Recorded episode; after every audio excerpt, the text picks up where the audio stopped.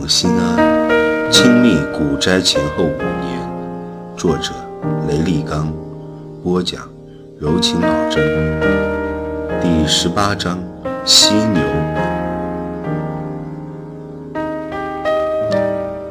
小冲走了之后，我依然忘不了他同学远方表姐被砍手的事。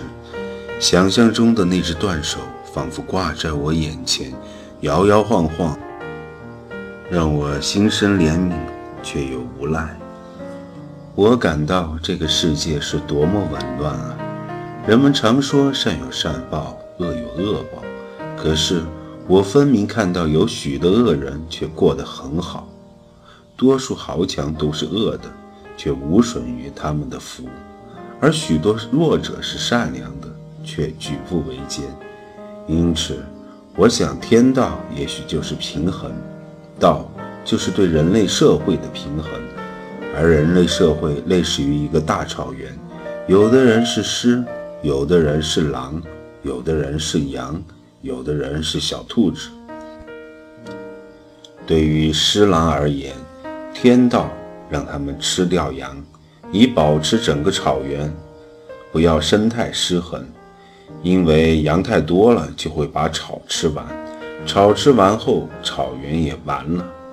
从这个角度讲，善与恶不再是一个简单的标准。天地不仁，以万物为刍狗，天道冷漠而残酷，这是我们每个人都不得不面对的现实。可是我发现，自己既不想当那吃人的狮狼。也不想当被吃的羊兔。我期盼自己在这纷争的世界里是一头草食动物，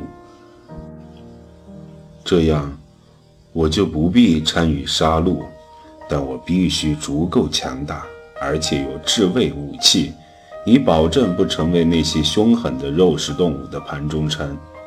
想来想去，我发现犀牛最好，体型庞大。身披腹甲，而且还有锋利的犀牛角。我多么希望自己能成为一头犀牛啊！我希望在股市里用正确的思维和判断，使财富增值。当增长到足够多的数时，我就会足够强大，如同犀牛那样不被伤害。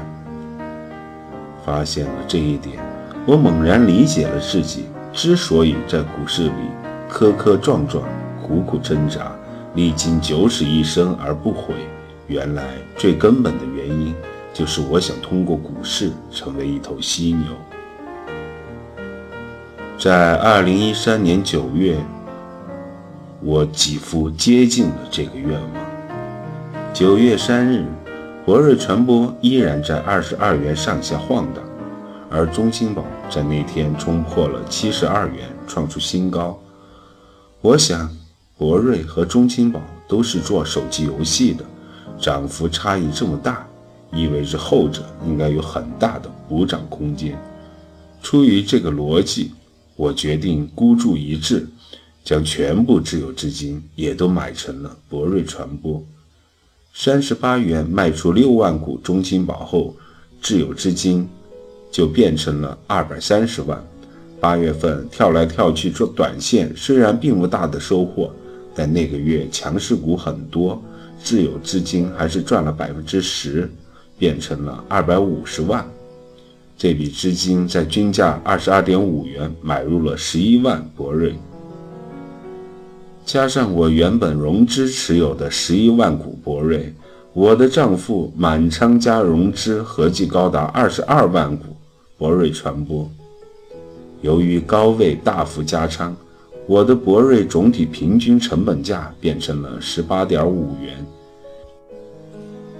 距离当时的股价二十二元并无太多的安全边际，但我坚信博瑞至少能涨到三十元。一种梭哈的豪迈弥漫在我胸间，我决定倾力一搏。相当幸运的是，加仓后只过了一天，从九月五日起，博瑞连续多个涨停，涨到了二十六点七一元。我二十二万股博瑞每涨一元钱就赚二十二万元，实在是惊心动魄。九月七日是星期六，我和刘鸟在微信上聊了很久。我给他说了我在博瑞上的巨大收益。她显然是富贵之家的千金小姐，并未对每天二十二万人民币的收入有什么惊讶，但她对我短期内这么高的财富增长率感到了惊讶。我感觉刘鸟以前对我炒股态度一直是。你爱炒就炒吧，人生难得有个热爱的东西。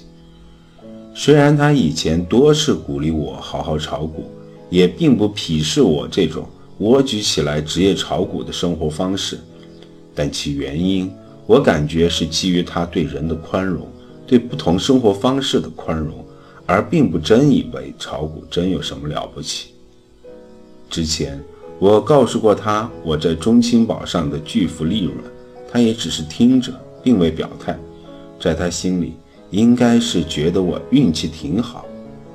而这次，我在整个八月份博瑞一直不涨时，却耐心坚守；在九月初许多人不看好博瑞时，我竟然大手笔增持。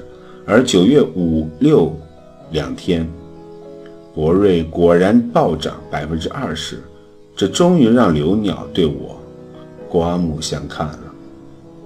一天后，也就是九月八日星期天，他主动在微信上对我说：“我虽然从没认真炒过股，但这国内还是有股票账户的。二零零九年时，身边有很多朋友炒股，我也就开户了，跟着买了些股票，买了就没管，后来就一直套着。前些天我查了一下，里面的票还是套着的，市值有。”两百多万元吧，我想一直这样套下去也不是个办法。要不我把这个账户给你操作，按照下周一的股市市值算起，赚了之后你从利润里提成，这样既帮了我，你也可以多些收益。我听了非常高兴，只是有点不好意思要提成，但刘鸟说必须得给。否则就不做了。后来经过一番推让，我们按照网络上理财比较常见的规则，不包亏损，按利润的百分之二十提取。这个比例比通常的百分之三十低一些。刘鸟坚持要给提成，我明白他是想帮我获得一些收益。我坚持只提百分之二十，是我也想用自己的方式表达谢意。在当时，这真的很像一个皆大欢喜的开篇。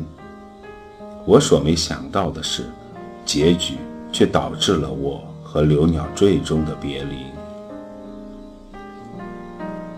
时隔许久，我回顾以往，我想劝每一对可能成为恋人的男女：如果你们之间有一种暧昧的情愫，但却又没有真正的开花结果。那么，你们应当小心呵护，尽量让彼此之间不要有任何经济上的利益牵连。我那时太自信，对股市的行情也太乐观。如果我早知道后面会有那么多起起落落，我应该坚定的和刘鸟之间不涉及任何的经济关系，那样或许真的有可能会长久下去。二零一三年九月，我是那么深入骨髓的单恋着刘鸟。我爱她，于我而言，她仿佛是这个凉薄世界泄露给我的一炉火的温暖，仿佛是刻薄的上帝突然良心发现，亲手写给我的情书。然而，我自以为能把握股市的未来，自以为肯定能大赚。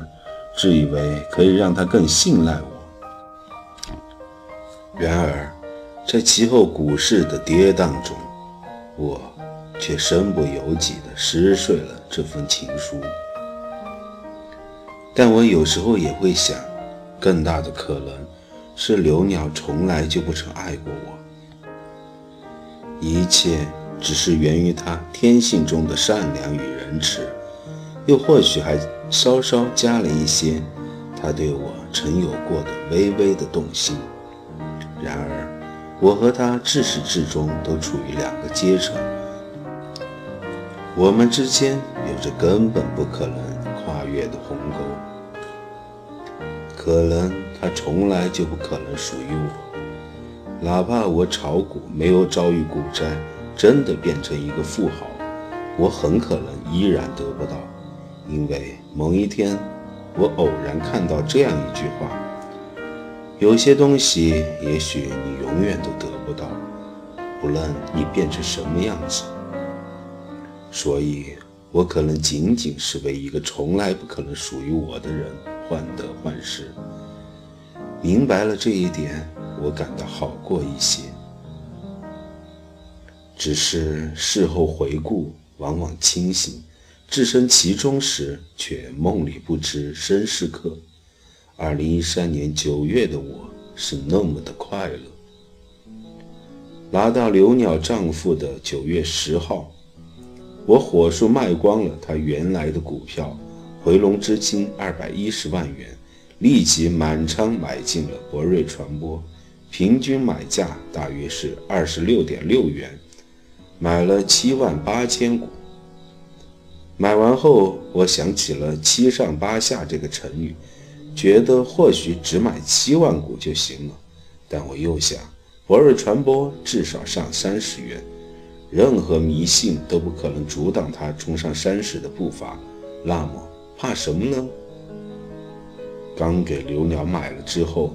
博瑞就又跌了两三天，最低跌到了二十二点八元，但我依然十分坚定，毫不动摇。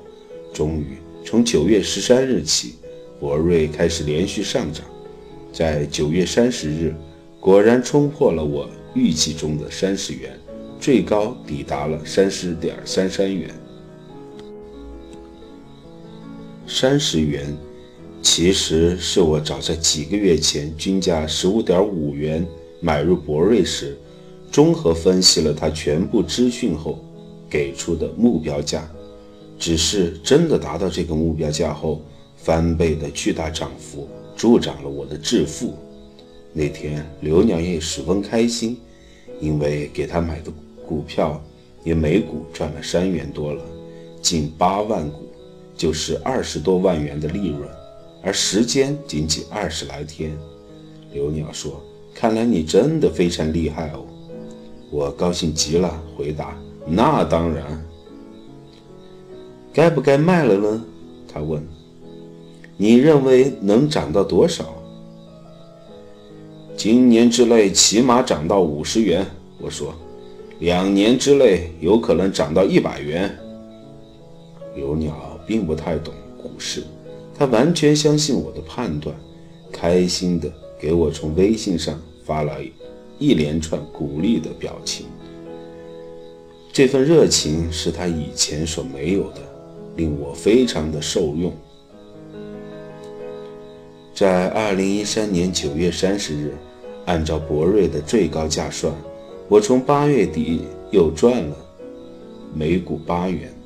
即使按那天的收盘价二十九点二元计算，也赚了每股七元，二十二万股，是高达一百五十四万的新增利润，使我的自由资金达到了连我都瞠目结舌的五百一十万。盈利的速度如此之快，以至于我觉得一千万只不过是一步之遥了。有人说。金钱和权力是男人最好的春药，又有人说钱能壮人胆。在那一天，我第一次壮着胆子对刘鸟说：“如果有一天我真的很成功了，你愿意嫁给我吗？”刘鸟没有直接回答，只是半开玩笑地说：“等博瑞传播真的涨到一百元时。”如果那时我们都还依然单身，那咱们再商议吧。一言为定，我回了四个字，而后下了楼，开心的在缥缈谷里奔跑，因为除了奔跑，我简直不知道如何宣泄自己的兴奋。只是如今回头再看，才发现我那时候终究还是太气盛，不知道所有命运赠送的礼物，早已在暗中标注了血酬的代价。